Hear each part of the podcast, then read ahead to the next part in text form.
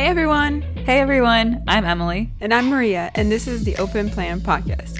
We're excited to have you here. Join us in navigating life in architecture as young professionals tackling career, education, social lives, and everything in between. Keep up with us on Instagram at Open Plan Podcast. So now let's get into it.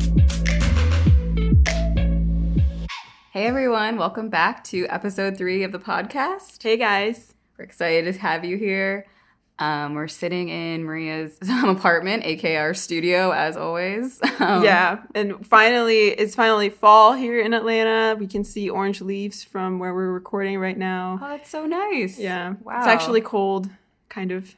Kind of. It's we're still pretending it's officially fall. I'm sitting here in my sweater, slightly warm, but yeah, it's a little hot. But I will not take it. We're sitting a little bit close to each other because we have some special guests today that we'll be getting into later. But today's topic is architecture and relationships, as you've probably seen from the title. Love and architecture. A topic that, honestly, has that ever even been discussed anywhere? I've never heard of it. I haven't really gone searching for it, but... No. I've only seen people tell me not to date architects. It's so true. Why do they say that? We'll get into it. You'll find out today. Coming up next. But What do you want to talk about your highlights of the week before we get into that? Yeah. So this week has been pretty good. Couple interesting things. Number one being I took a Krav Maga class, which is a Israeli self-defense martial arts type of class. Honestly, I didn't know too much about it, but my neighbor, I'm sorry guys, I'm mentioning my neighbors again. Her best friends ever. My neighbor suggested us going, and I've always wanted to take a self-defense class as a single lady in the city prior.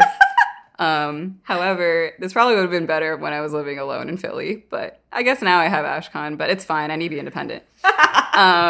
So yeah, this self-defense class was really great. The instructor was really knowledgeable and taught us like special techniques on how to get out of a chokehold. Wow. And kick really hard. Are you going to the UFC now? Yeah, fight people? Catch me out there. I'm also going to reveal that I was extremely sore after this class and iced my wrist because I was punching really hard. So guys, I'm not that strong. It's fine. I think that was probably a really good highlight of the week. And also Ashcon made pumpkin spice cupcakes with cream cheese frosting. Amazing. I can confirm they were delicious. Maria tried them, and he's definitely the baker of the relationship, and I just get to try everything, so I'm very lucky. And yeah, we're really basic, but it's fine. Pumpkin spice. 'Tis the season. How was your week?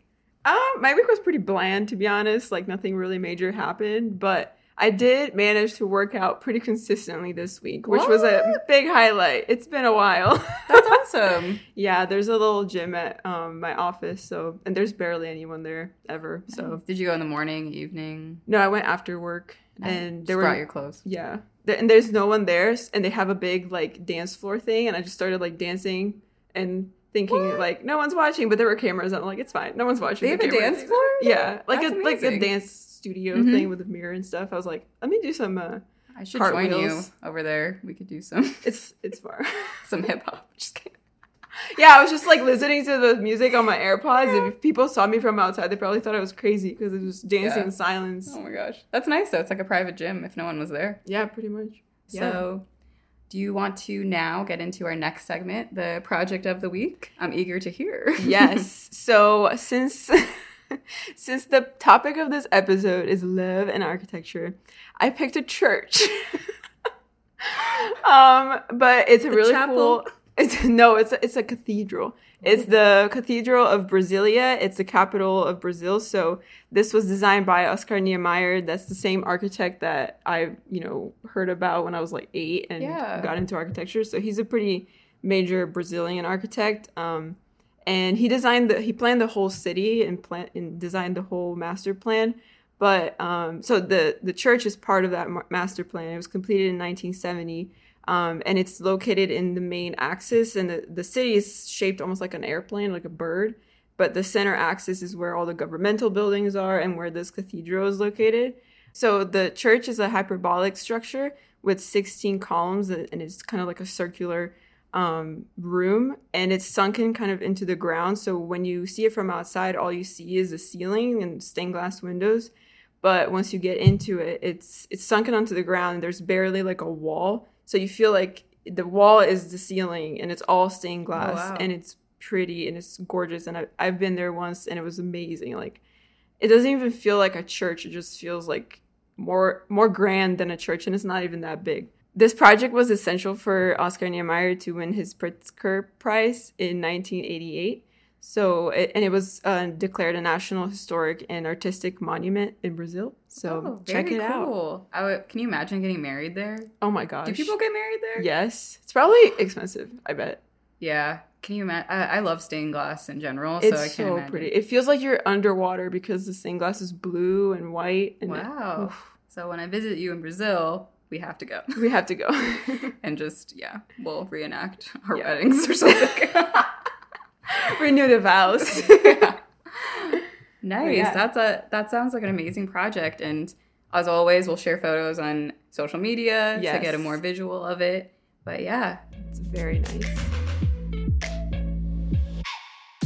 Okay, so we asked you guys on Instagram a few different questions regarding this topic. We asked you guys, would you ever date an architect? And are you currently dating an architect? So for the first one, would you ever date an architect? We got 55% saying yes and 45% saying no. So split right in the middle. That's pretty surprising. I don't know what I was expecting from that stat, but definitely not that many no's. I mean, really? Yeah, I don't know. Why would you? I thought there would be more no's. Really? Yeah, because I think our audience is mostly architecture people. But that wouldn't date. Oh, but I thought architects would want to date other architects. Well. And then, are you currently dating? 26% said yes, and 74% said no. So most people are not, but dating. They would. But so there's a lot of single architecture people. That's their takeaway from this. There's a deeper meaning behind that. Do they have time to date? That could be a whole different topic on the struggles of that. Yeah, you can save a lot of time if you date someone in school in architecture. Yeah, you got to be doing work and hanging out at the same time. Yep. And that's actually how a lot of people met in our year. Yeah. And that's something hopefully in the future we could interview people who met in studio. A little foreshadowing there of Maria's relationship. But yeah, it's an interesting concept because you spend so much time with these people that it's bound to have some type of... Yeah, but then it can also not work out. Like we had one of the... we asked also some of the bad things about dating someone in architecture in your field. And one of the responses was, it could be awkward that if you break up, so it's better to get married.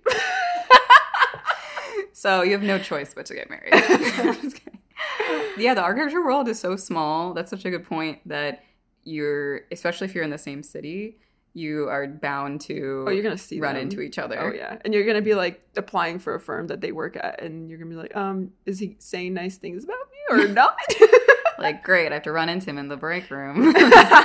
All right. Well, anyway, we kept our boys quiet until now, but it's their time to introduce themselves. So, Jose, why don't you start?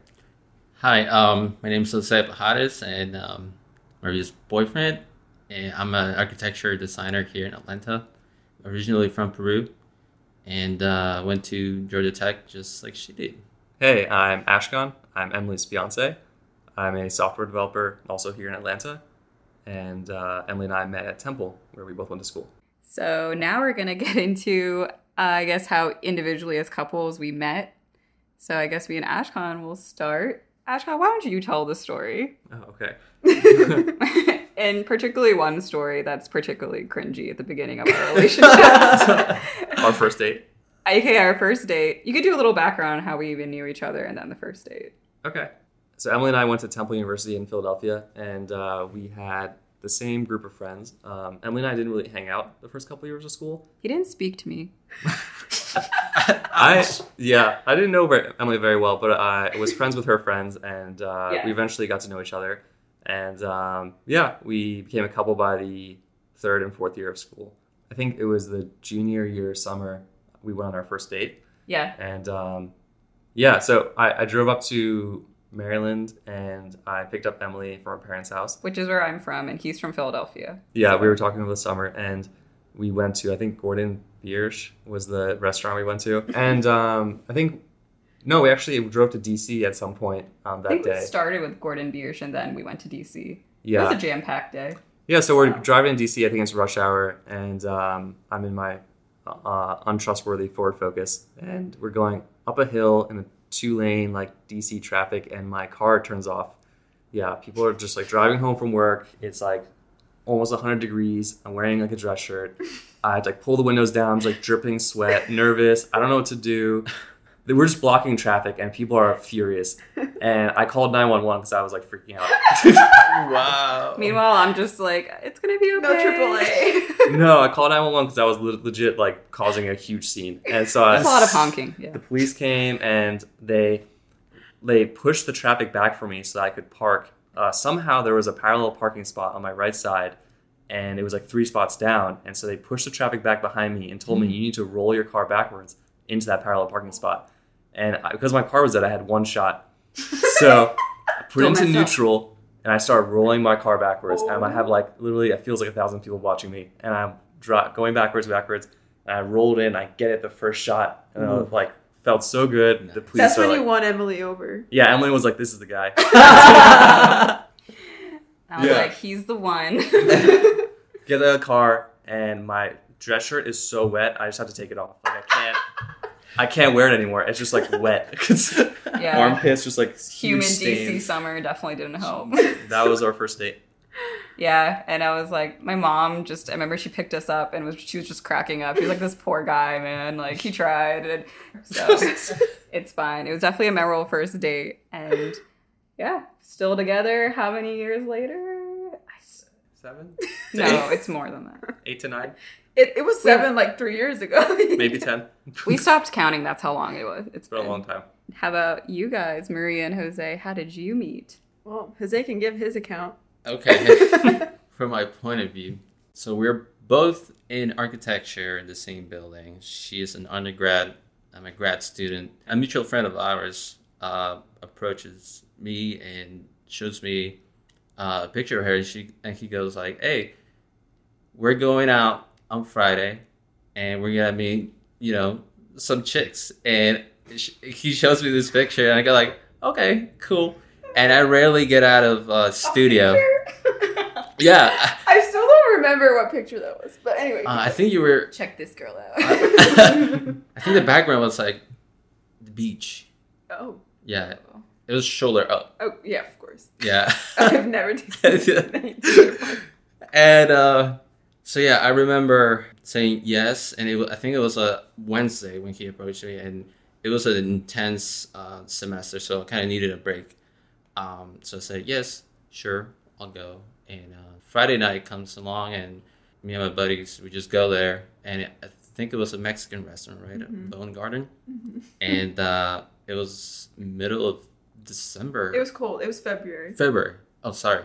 December. Wow. I just... So yeah, it was cold. I remember I was the only one without a jacket, and so us guys, I think we were 3, right? Mm-hmm. We go up the stairs, and there you were.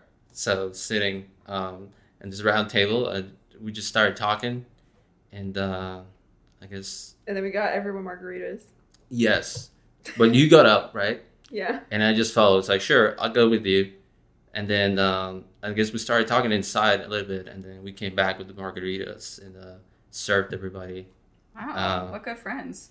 Yeah. We got everyone margaritas. Yeah. Yeah, and then that night led to going out clubbing, right? Mm-hmm. Yeah.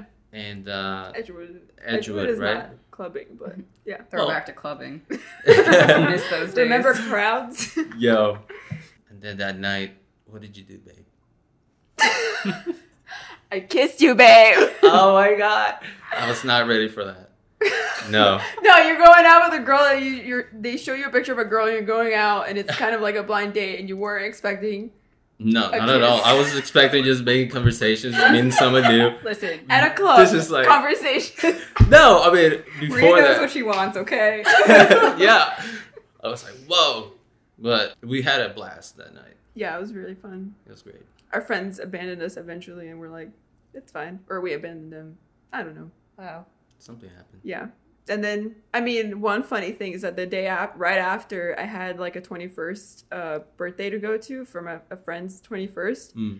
And we were kind of texting, whatever, but not really like, oh, I'm going to go out or something. Mm-hmm. I didn't tell you anything. And then we went out for my friend's birthday, and you were in the same bar that we went to. And we saw each other the day after. By coincidence? By coincidence. By coincidence. And guess what? The bar was called Church. Yeah. Yeah. So that's like, and it's also another rare occurrence because we never went out. Yeah. We were in studio. It was like the 1 weekend. Nights in a row? Yeah. Almost. You know, yeah. Right after. It was Saturday, Friday and Saturday. And then I was like, oh my God, it's too soon. Yeah. It's too soon. Again, walking upstairs, there it is. Maria. Wow, you guys, it was fate, you know? Yeah, I mean, yeah, the first time around, I was like, well, he's in studio, it's fine. I had seen him before already. Mm-hmm. He didn't know who I was, but we had structures together. Yeah. And I had seen him. I was like, oh, he's cute. But then I didn't know how to talk to you because you weren't really friends with any of my friends. But we were in the same building. So after that, we just started, you know, hanging out in studio, working at the same time. Yeah. You know, I was come downstairs to the grad area and do my work there or help you with models. That must have been nice for that period you guys overlapped, that you could still see, like, while you were busy, you could still see each other during odd hours, like at least like leaving at 2 a.m. together. It's like, hey, what's up? Let's see each other. So all right, so now we're going to go into our question segment. And Rhea and Maria came up with a couple questions to ask Ashkan and Jose to get their individual perspective on. And we're going to start with both of us being in grad school. Yeah, so since both of them were working their own jobs, you know, while we were in grad school, we wanted to see what kind of experience they had while dating us. Right. Because we were both in grad school for 2 years, you know, staying late in studio, doing all that. And both of them were just, you know, working theoretically 9-to-5 jobs. So maybe let's start with Ashkan, who's not an architect. How was that dealing with Emily in school, timing, scheduling? How was that for you? Yeah, Emily's schedule was a lot different than mine, obviously.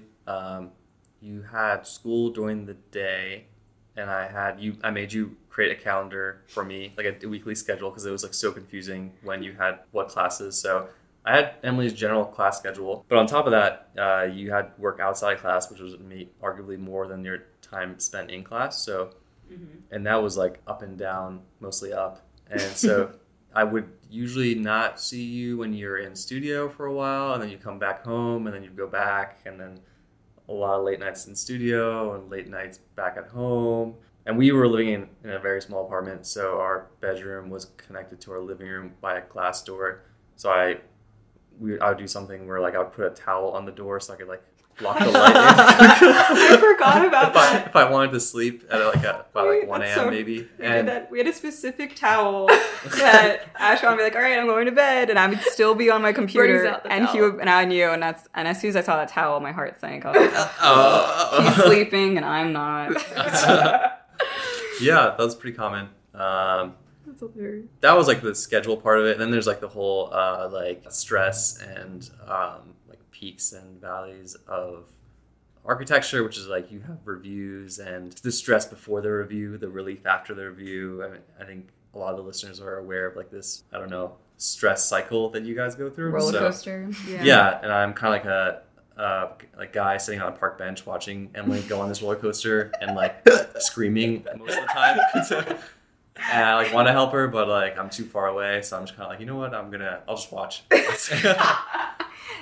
fed me. That was nice. Yeah, that's good. And, he gave me granola bars. He was like, "Have you eaten today?" I was like, like maybe like 5 hours ago." He's like, "Oh my gosh, please eat this granola bar." And I'm like, I don't have time. Take the granola bar. Force eating. Yeah, I mean, I just got used to it after a while. I was just like, it kind of felt like I was living by myself sometimes, and I would just kind of go do my own thing. And I never pressured Emily to do any activities because I just assumed that she wasn't available for everything. And so I stopped asking like after weekends. A while. Yeah, weekends, weekdays, everything was just like, Emily's not here. So I would just go play sports in the park or hang out with people and like... Oh my gosh, that's so sad. Emily was just in school. In a parallel universe for 2 years where I was just gone. Yeah, that's what it felt like. Yeah, so that was crazy. I definitely had a lot of FOMO while AshCon was, you know, doing normal things like hobbies after work and a very normal sleeping schedule. Yeah, that is a nice perspective to talk about too, is like how we felt while they had free time. Oh yeah, it was really sad for sure. But you know, as AshCon said, we got used to it, and I think we, especially the second year, I got a way better hold of my schedule and also, you know, time management and all that. So I think it got better towards the end. I think a lot of it is also how you look at school in terms of like, does school control your life or do you control how you do your schoolwork? And I think Emily went into it thinking like, this is the way you do school and I have to stay up late and I have to like work long hours, and this is just architecture. And by the end of it, Emily realized that like you can dictate your schedule if you are intentional about like what times you're going to work and cutting yourself off when things just aren't going to like work out. Like, or don't just keep trying to make things work. Yeah. You're focusing on productivity, I think, changed the way you think about schoolwork. And by the end of it, you're a lot more, I think, mature about your school coursework. So yeah, I think it got a lot better. That's a huge shift from like undergraduate to graduate, I think. I was like that in undergrad too. So it helps you professionally. Oh, yeah. Right. Because when you're in the profession, you don't have unlimited hours. Definitely not. So, and you definitely have people relying on you. Like to be accountable for work and things. It's not just on yourself. So good practice to do in school. So yeah, sorry about that, AshCon, but we got the complete opposite in the pandemic where we see each other every day. Literally the polar opposite is happening now, which is kind of funny. But that's true. That's hilarious. So what about you, Jose? How was that? Was it different? Did you feel any different because you had already gone through it, or... How was it like? Yeah, while Maria was in grad school. We also live in an apartment with no wall between the bed and the living room and the computers. Yeah, I guess I was still fresh out of school, right? So, and working at a firm that's very close to tech as well, very close to where we live. I guess my days with you, you know, going through masters were kind of, I would say, not as bad as I thought it would be. I thought you would be more, you know, in need of help, and kind of I saw myself in you sometimes, but I saw how you would manage your time and I guess come up with, you know, your designs very quickly, and I'll help you with those things sometimes as well. So we found a good balance, I guess. I will also go to the gym regularly, right? And I'll swing by studio, say, hey, how you doing? Sometimes give you, drop off some food, right? And then, knowing the struggles of this architecture student, right? I understood you had to stay late, and sometimes you had to just, you know, it's crunch time. So and the deadline is very soon. So you're going to stay up, you know, more hours than usual. Okay, that's fine. I was also like that. So I kind of saw, like I said, myself and you, and very balanced, I guess. Yeah. Overall. Yeah.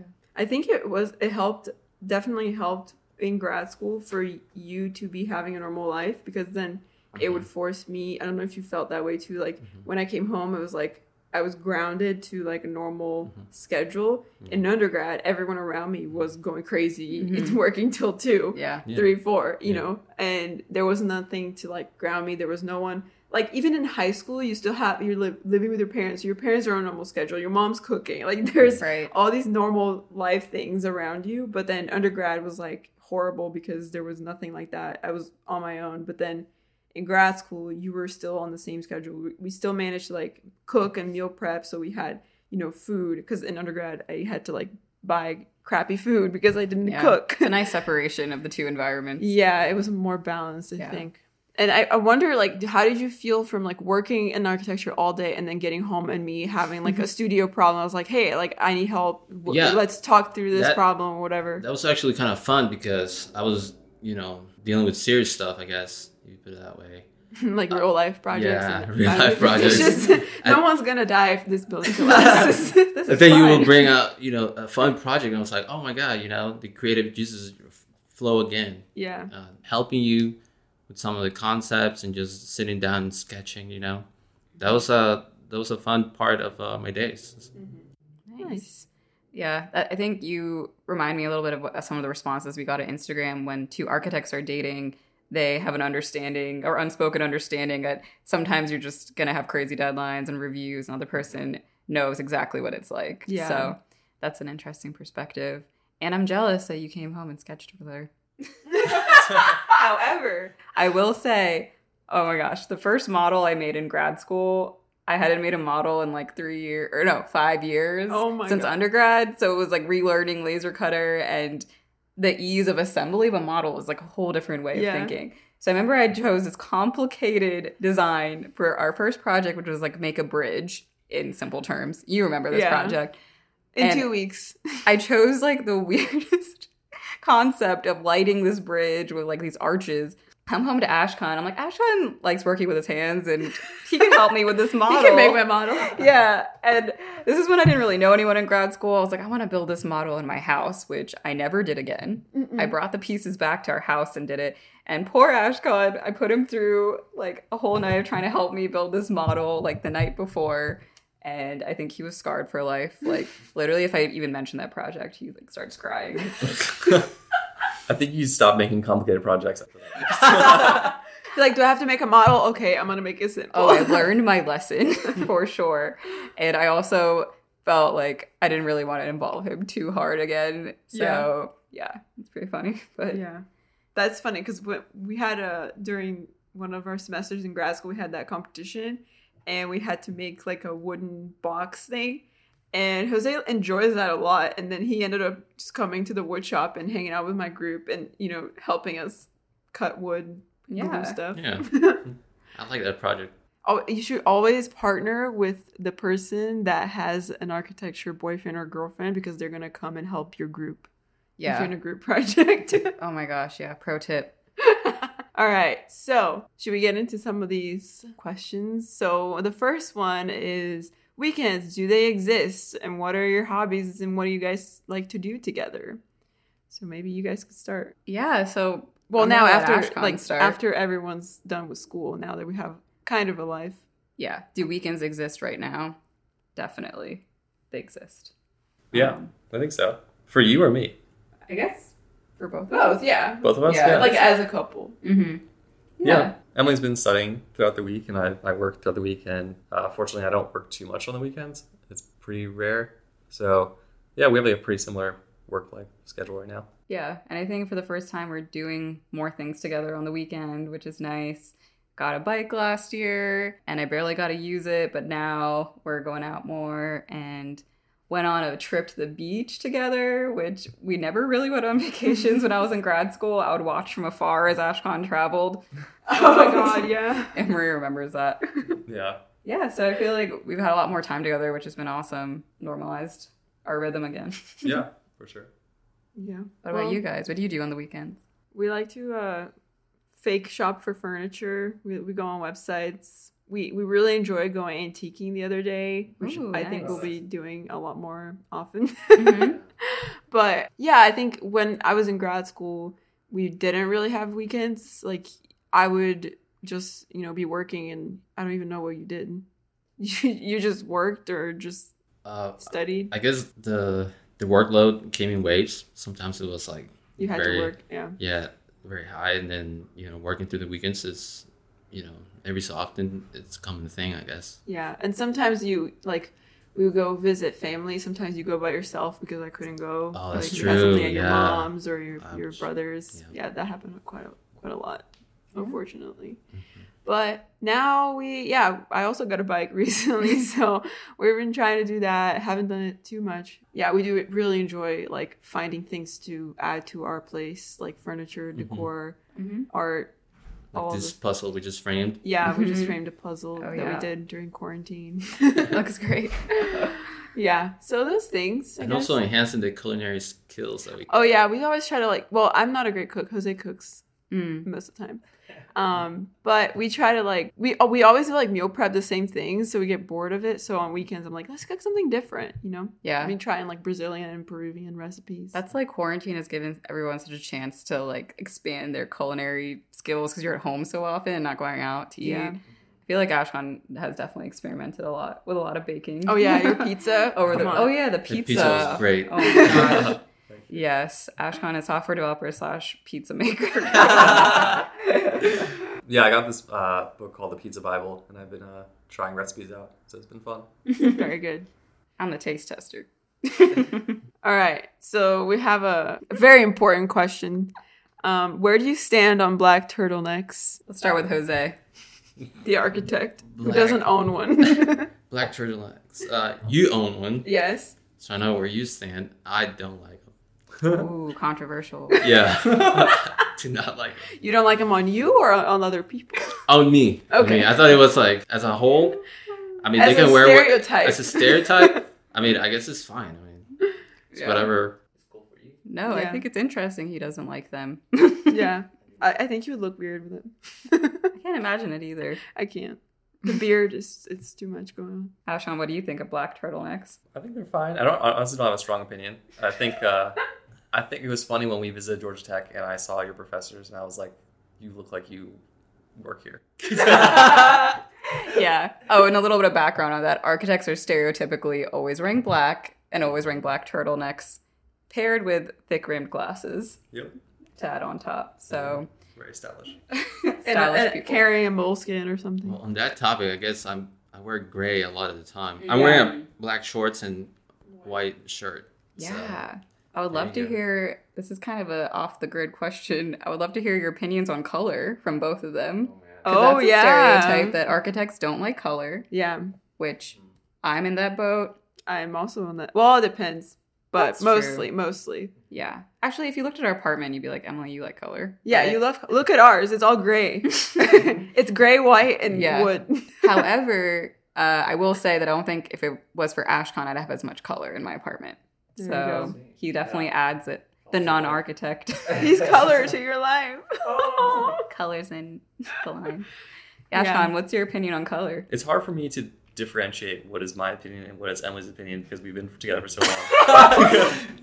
And one person. They become one. Oftentimes design decisions are deferred to Emily by default, and then I think I just get used to it and I think it's my opinion now. So He's learned. I've learned. My impression is that you both have very similar tastes. Maybe it's just one taste. Because I've been with Emily for so long. I don't think I had the same taste 7 years ago or wherever. Uh-huh. Did you have strong opinions on furniture and stuff 7 years ago? I do have opinions. I have opinions on quality of things. So I really like high quality things in almost everything. And it's just like, I think I grew up, my grandfather was a woodworker. So I grew up like appreciating what is well made and what is not well made. That's really nice. Yeah. And it has carried forward in terms of the color of things. I think that's where Emily has changed my perspective. And I am a mix of the Persian carpets and Emily's like, no color policy. So that's kind of where our apartment kind of meets. It's a nice balance. I've lucked out though because Ashkan has great taste. I feel like we rarely argue on something. We're always kind of on the same page. Or maybe this whole time he's just surrendered to everything I've said. I'm like, wow, he totally agrees. He loves my opinions. What a coincidence. Yeah, we definitely balance like pops of color with neutrals. I think that's our kind of like shared stance. Yeah, definitely more neutral, bigger pieces, and then pops of color through accessories. Yeah, that's what we did too. Like couch, furniture, stuff is all neutral. And then like art and, you know, decor is like books are more colorful. I feel like every time we're going to add something to the space, it's like a big discussion. Oh my God, we sit down and it's like serious. It takes months. Well, I'm so glad you guys do that because a lot of people buy things kind of really quickly and they bring it back and they're like, wait a second, never mind. No, because we're also like not going to be in this apartment forever, so everything we buy that's a little bit more, you know, high quality, more expensive, we think, okay, can this be used somewhere else in the potential like bigger apartment or house? Like we've been making decisions like that. That sounds exactly like Ashkan. Yep. Yeah, quality. Yeah, when we moved to our apartment, I felt like it's okay not to have a lot of things, like just slow down and like let's just get things slowly, and I'm okay with not having a couch for like a month to get the right couch. That gave me anxiety, but I got used to it. Well, a couch is pretty essential. So, He was like, it's fine. We were just sitting on the floor.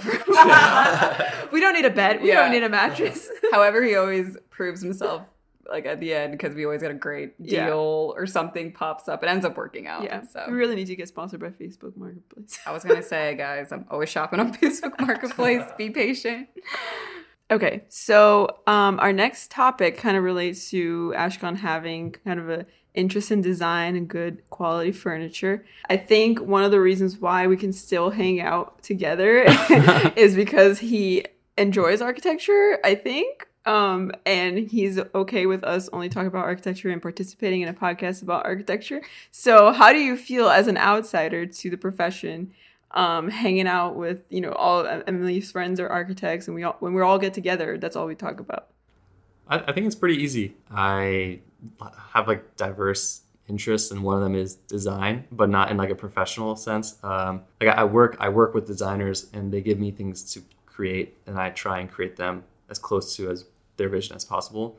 And then being with Emily, I get to see the even more design, I guess. And I kind of have the experience at work too, so I'm kind of used to it. And then on top of that, my father does like some construction activities and work, so he's involved with like choosing, like when he rehabs a building, everything is chosen. And so I've been a part of that process with him, and I've always enjoyed it. And I like well-made things. So I think it's fun.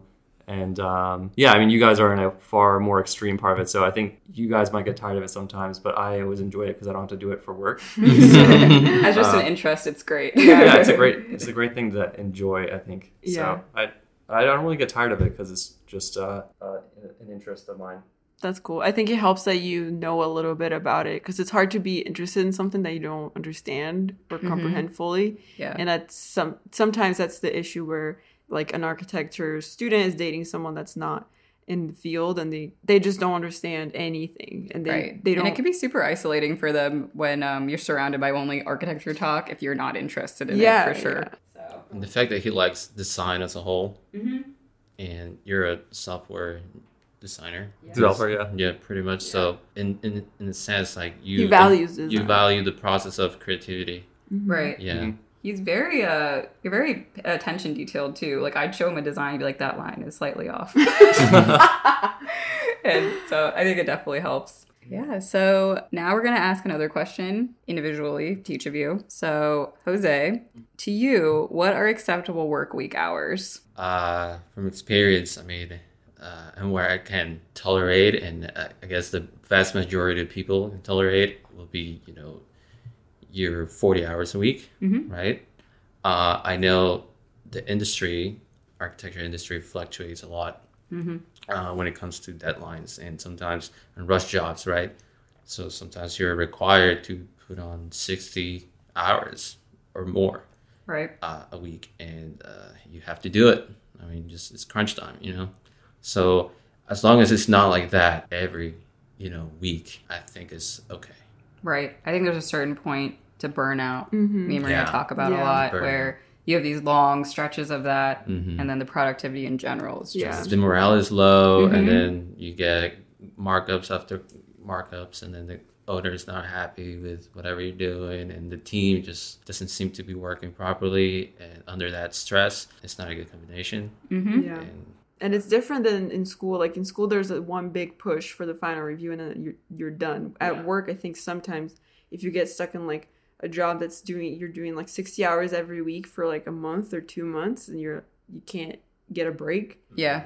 It's tough. And it's something I think that architects end up just, you know, becoming like familiar with, and like several people in architecture, just constant deadlines, constant flow of that type of workload. And I think from people on the outside, a lot of the time it's like shocking or whatever. Yeah. But that's just the nature of the industry. A lot of the times, ups and downs of the deadlines and stuff. But as Jose mentioned, I think with having that just for a long period of time, it's just craziness. What about you, Ashkan?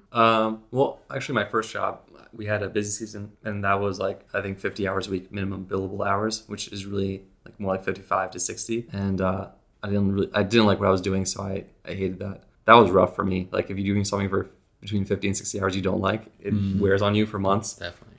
It was like months of busy season in a room without windows. And Where was this? No windows. In Philly? So, yeah, I worked at a company where you have client work and the clients would give you probably the worst room in their building because you're just like not an employee really. Oh. You're doing a service for them. So, yeah. Like a contractor. Kind of a contractor, yeah. Yeah, you'd be stuck in their like random room with no windows that no one would ever usually sit there.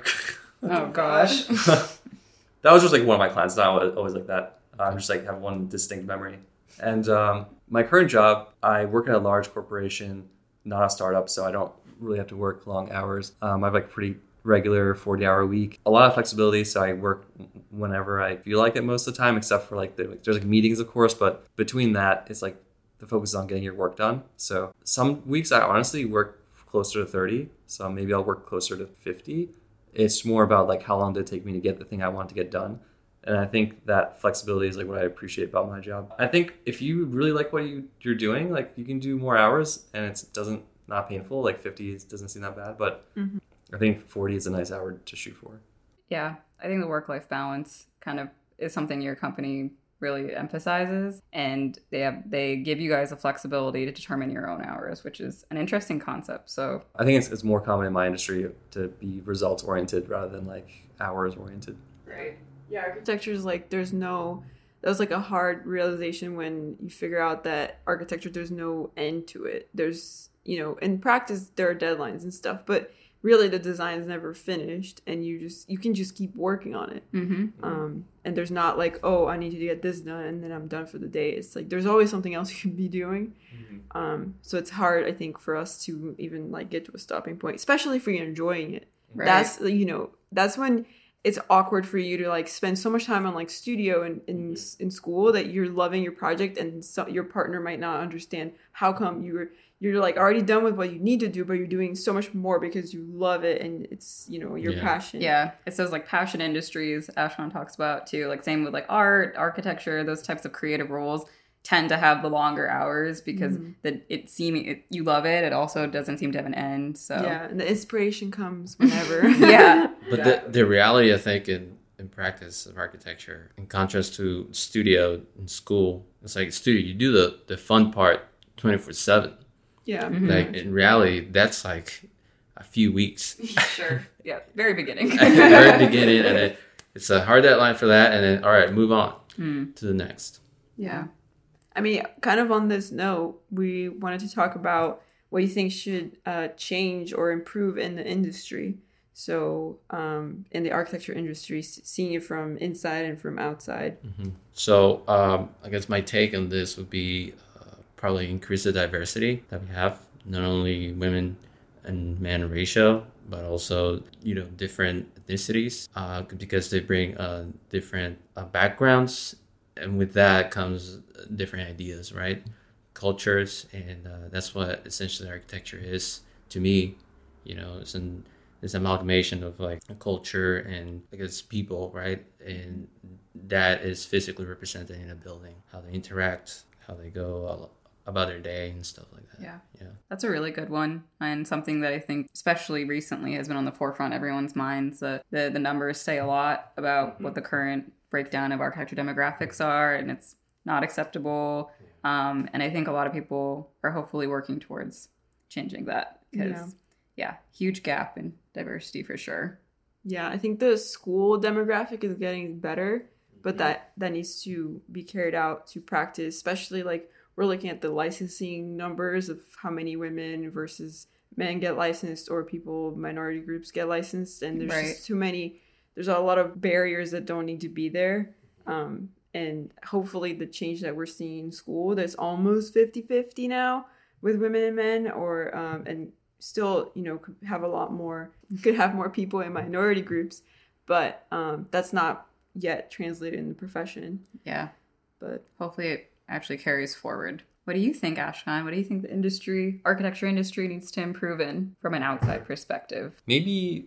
I just most recently, Emily went to school, so like I wish Emily had more practical application of architecture in her school. I think there was like a huge focus at her school on theory and design, and abstract ideas, but no one ever sat down and said, like, these are 6 exams you're going to need to pass for your licensure. And by the way, you need to apply right now just to even be able to sit. And construction evaluation, by the way, like, you're not going to find a lot of the knowledge in books. Like, you need to actually go on site and do it. And like, it just seems a little bit absurd to me that you need to get your master's degree to get a license, to get be able to sit for licensure. And nowhere in this 2 years where they had all this time to talk with you guys, did they mention anything in detail about your exams that you're gonna have to take if you want to be licensed. That seemed really strange to me, because when I did business undergrad, we joke about it, but we did these like professional development classes where this is how you write an email, and like, you'd be surprised, like, people can't write emails, and that's something that's really important in architecture too. There's a huge gap in communication and people developing communication skills in architecture school. Yeah.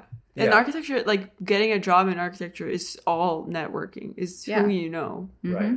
Right. Yeah, I think that's just like one gripe that comes to mind, is I wish there was more practical application in your graduate program. Right. Yeah, it's just a little bit undergrad on steroids when it really should be, or should have an option to cater more towards practice. I know, like, not everyone wants to go the licensing path, and some people go to grad school to, you know, further research on something more specific.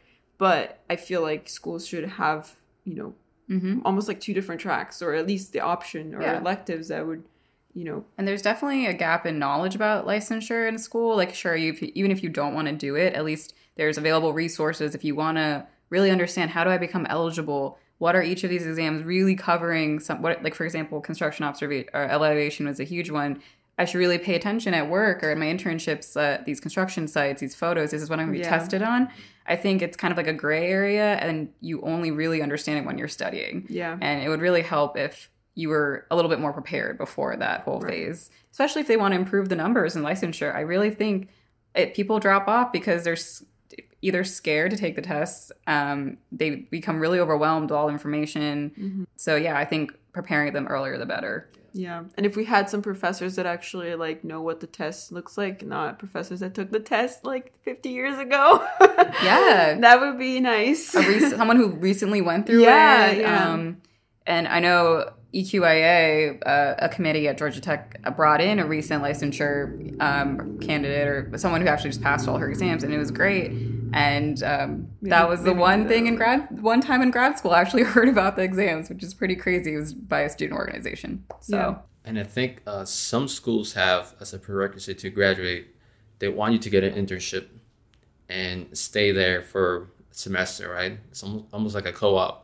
Yeah. And so you have some practical experience of architecture. Yeah, because you could get through school without any internships if you wanted. Yeah.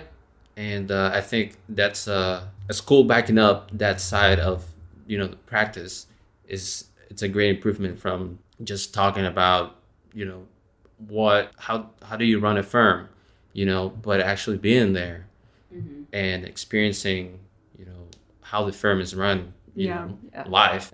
That's a great way of approaching it. Making it more like a requirement, like making sure, like, I think in business school they definitely really do the internship. They really make sure you get an internship. That's like what their whole thing is, or their education is focused around, getting that internship. Yeah. So. Okay. So the next one is, what do you think is your significant other's dream job or a project?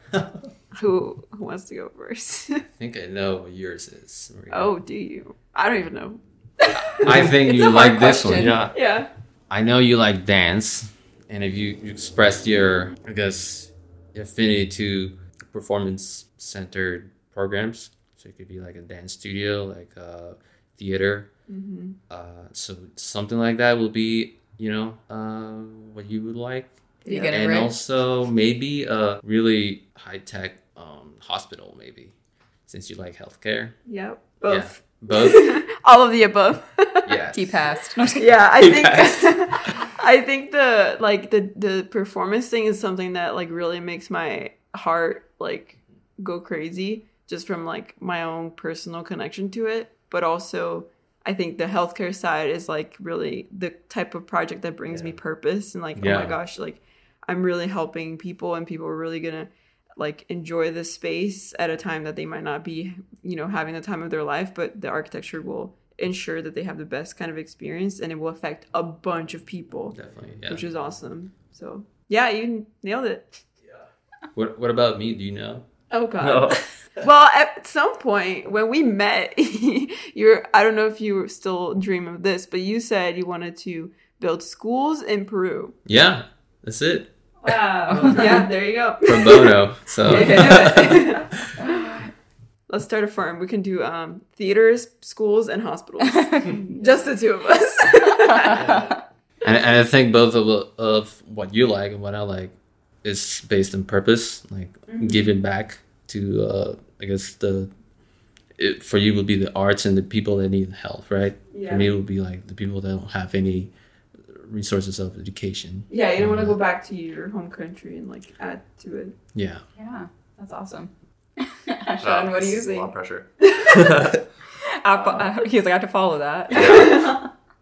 I think during Georgia Tech, you liked the urban design type classes. So I could see you in like an urban planner role, enjoying laying out like at a macro level how a town works and improving their, I guess, like bike infrastructure or like. Yeah. I don't know, the pedestrian pathways and things like that. So I could see you there. I could also see you at a closer level, like maybe even residential, like redoing houses. I think you'd enjoy that as well.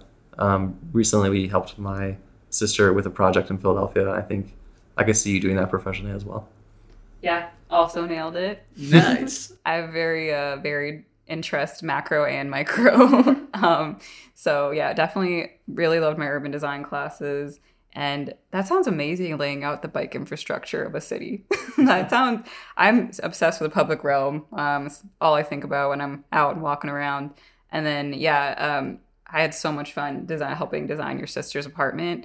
It didn't feel like work to me at all. I was like, I can't even imagine doing this full time, just helping someone, blank canvas that type thing. So fun. Yeah, I had such a good time. We need to do some before and after photos of that apartment. Yeah, we should share some. Yeah, and I think that stuff is super useful too if you want to like redo your own house. Yeah, or buy your own firm. Mm-hmm. Mm-hmm. Yeah. All right. Great job, guys. Congrats.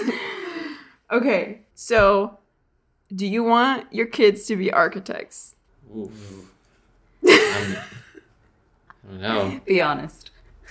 Okay. Should we start with Jose? Yeah. I think the exposure, if we keep going in the same profession, I think the exposure might deter them from going into architecture. Because, it was like, oh, my parents were this. I don't want to be, that. That's so true. Yeah. I mean, that's what happened to me. Yeah.